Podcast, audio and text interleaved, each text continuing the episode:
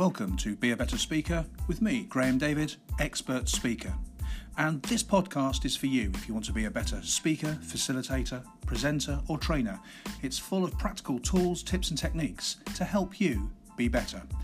This podcast is sponsored by blue beetle dot co dot u k and graham david dot co dot u k. In this episode, I'm going to be talking about PowerPoint. Should you use PowerPoint for your presentations? And this episode is going to be slightly different from some of the episodes that I've uh, done previously. So if you've heard those, then you you might notice a bit of a difference. If not, hey, it's all new anyway.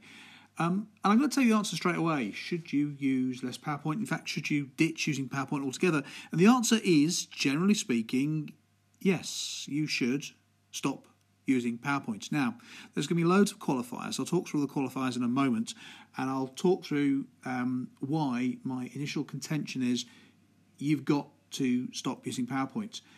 Uh, but so we're absolutely clear, there's going to be a couple of exceptions, there's going to be a couple of uh, rules, there's going to be a couple of things you need to consider. So, there are always going to be certain circumstances where you have to use PowerPoint.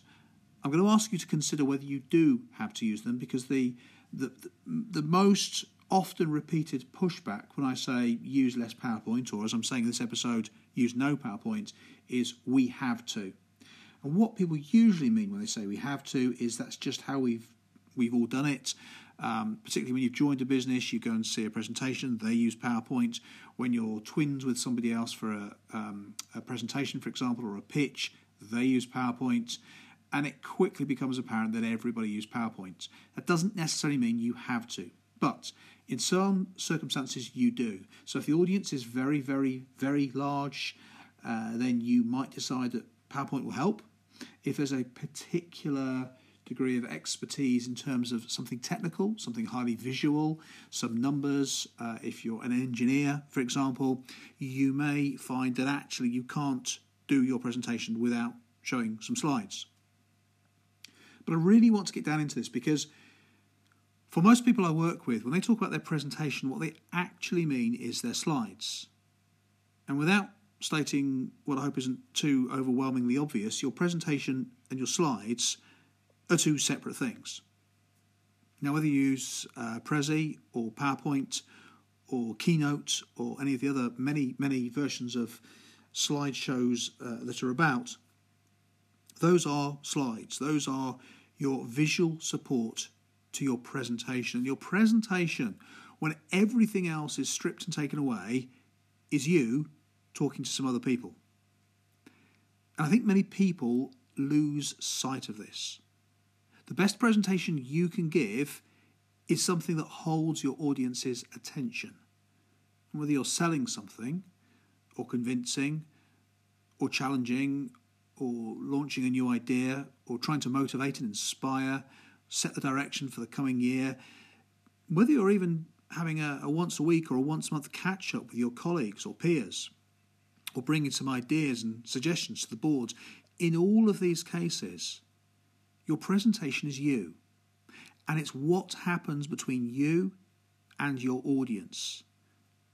So without going all intangible on you, I did say this was a slightly different episode. It's It's not quite a rant, it's not quite a soapbox, it's it's me trying to share some, some ideas with you, some philosophy here about this.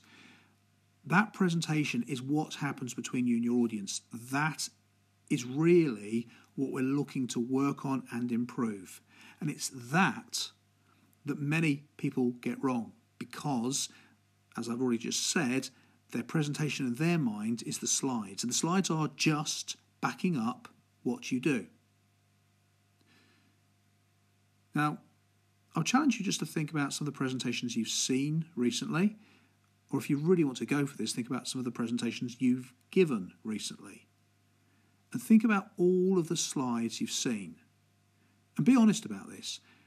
There are people who pretty much have a slide for every sentence. And there are other people who have all of their text on the slide and literally read it to you. I don't know how much you use slides. You, you might say, oh, well, you know, I just put some pictures up and I talk around them. But for most people, that isn't true. Most people use too many slides far too much. And there'll be some really obvious areas where if you're looking to reduce your slide count, it's not difficult. It's as simple as, do you need, for example, a picture of your org chart, if that's something that you always do? For that matter, do you need to talk about your organisation's strategy, uh, your organisation's chart? Is that something you actually need to do at the start of some of your pitches? Maybe, maybe not. Does every last point you say have to be illustrated and written? Now, the reality is probably not. And at heart, you know that this is right, because one of the the top comments and complaints is always, you, you know the phrase, you know the joke, death by PowerPoint. Now, if everybody knows it, maybe it's a bit of a cliche, but if it is a bit of a cliche, it's coming out as something that we all recognise. We've all been to those presentations with just way too many slides. So at the very least, we've got to look at starting to cut some of the number of slides down. But maybe we go cold turkey. Maybe we go beyond that. Maybe right at the start of this, I said, I, I think you should stop using PowerPoint. Why? Because when you're using PowerPoint, our focus isn't on you.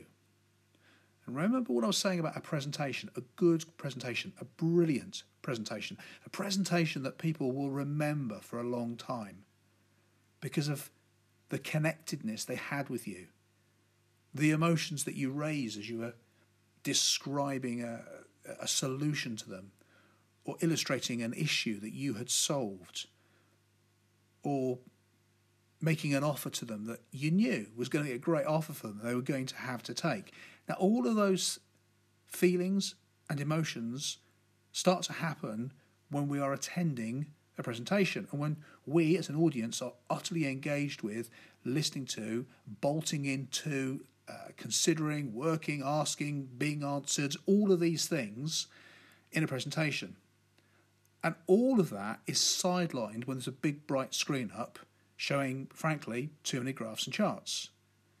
Now, you instinctively know this because you know that when you are at your best, talking to friends and family, loved ones, you know that you can hold the floor. You can tell a story. You can talk about what happened on holiday. You can describe an issue you've had at work. All of those normal elements of, of human interaction that we all do happens naturally, early form of wireless communication. All of that takes place without PowerPoint slides. But something happens. When people get into the idea of a conference, when they get into the idea of having to make a formal presentation, something kicks in that they've got to have slides. Now, if you've got to have slides, have slides. But I bet you don't. Not for everything. And if you do have to have some slides, I bet you need a load less than you're currently using. Now, you can do an easy test on this. If you regularly present, and at your presentations, you get, or a couple of days before your presentations, you get a handful of emails from people saying they can't attend. Would you mind sending them the slides? You've, you've experienced that. I know you have. And you send them the slides, and they go, that's great, thanks very much, I'll look these over. So if they could read the slides and get the sense of what you were talking about, why did they need to attend anyway? If that's the amount of detail that is in your slides, why don't you just make slides and send that out? I mean, that'd be brilliant, wouldn't it? You wouldn't need to get everybody together in a big room. You wouldn't need to give up your time and their time. That's an expense, isn't it? You could just send the slides out. And you might very well think I'm being flippant now. Oh, just get rid of the slides. Well, just don't allow that. But really think, really think about all of the presentations you've seen. And what have been the ones that have stuck in your mind? And why have they stuck in the mind? And I'll take a punt at this. I'll guess which are the ones that really work for you. They were the ones when somebody or somebodies were on stage and they were sharing ideas with you. And whether it was I don't know, stripped down and felt natural and honest and authentic, whether that was what appealed to you, or whether it was the sense of drama. Maybe they strode on stage, just, ah, they were funny and they were engaging and they made you all laugh. Whether they were very commanding, whether they came on with a level of authority, whatever it was, I bet it was that interaction between you and them, whether it was three or four of you in the audience, or three or four hundred, or a couple of thousand. They are the moments that you recall and remember because of the feelings and the emotions that were elicitate, uh, elicited at that point. I, I bet you're struggling to remember much of the slide detail that you've seen over the years. Now again, you might think I'm being flippant. Oh well, you've got to have slides to detail the key points. You've got to have slides to illustrate what you're talking about. And I don't disagree with you. If you have to have those details, then great, put them up. But I'm simply asking you to consider, what is it about the best presentations you have ever seen? I don't mean good. I don't even mean, yeah, not too bad for how this organisation or that topic, or yes, not bad considering how nervous he or she was. I mean, the ones that really stick out in your mind, the ones that you walked out thinking, wow, that's it, that now I've got it, I understand it, or yes, I want to buy it, or yes, that solved the problem, or I feel motivated, I want to go and do this back in my workplace. I bet you there's only a handful of those. And I bet you in all of those, slides were not the element that took you over the edge to being one of the best presentations you've ever seen. Now, what was it that really caught you up in the story? What was it that made that presentation so good? Well, I don't know which ones you're thinking of right now, but I bet you it'll be something to do with the way the speaker held your attention. They may have used humour or gravity. They may have bounded around the room with huge amounts of energy, or they may have been very, very still. Perhaps it was the sense of occasion that they brought. Maybe it was their authority on stage, or, or maybe it was the entire opposite. Maybe they just made you laugh and relax and you felt like you related to them. But one thing is sure, all of that came from the speaker's attention to that presentation, how they came across to you and how you then related back. Now, if you spend all of your time before the presentation creating slides, it doesn't matter how great the slides are. You might produce the most beautiful slides. The problem is that all of your preparation time is spent on how the slides look, and they should be only a small part of the overall presentation package. They are just slides to underscore you as the presenter. And then when you're on stage, if the slides are everything, then all they are doing is taking attention away from you.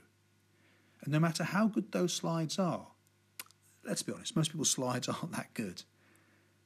But they then start to draw attention away from all of the good work you can do as the speaker.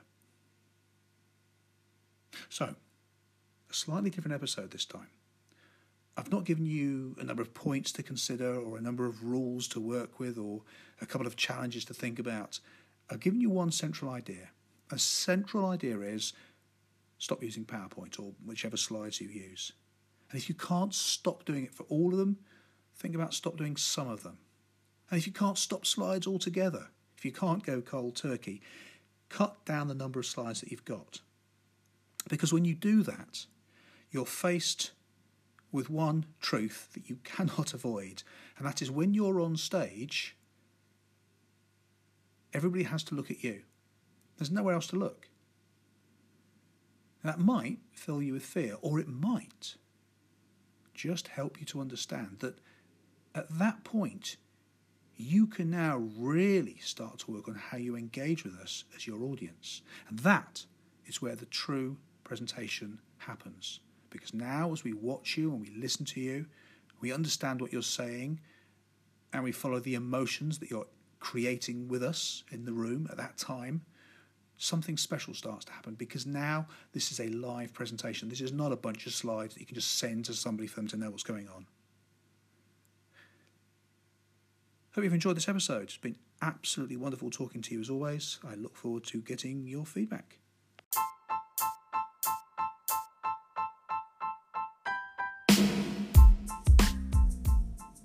Thanks for listening to Be a Better Speaker. If you'd like to help me to keep making these podcasts for you, please consider subscribing right now. Leave a rating or leave a couple of words of encouragement. It'd be great to hear your reviews. My name's Graham David, expert speaker, and this podcast is sponsored by blue beetle dot co dot U K and graham david dot co dot U K.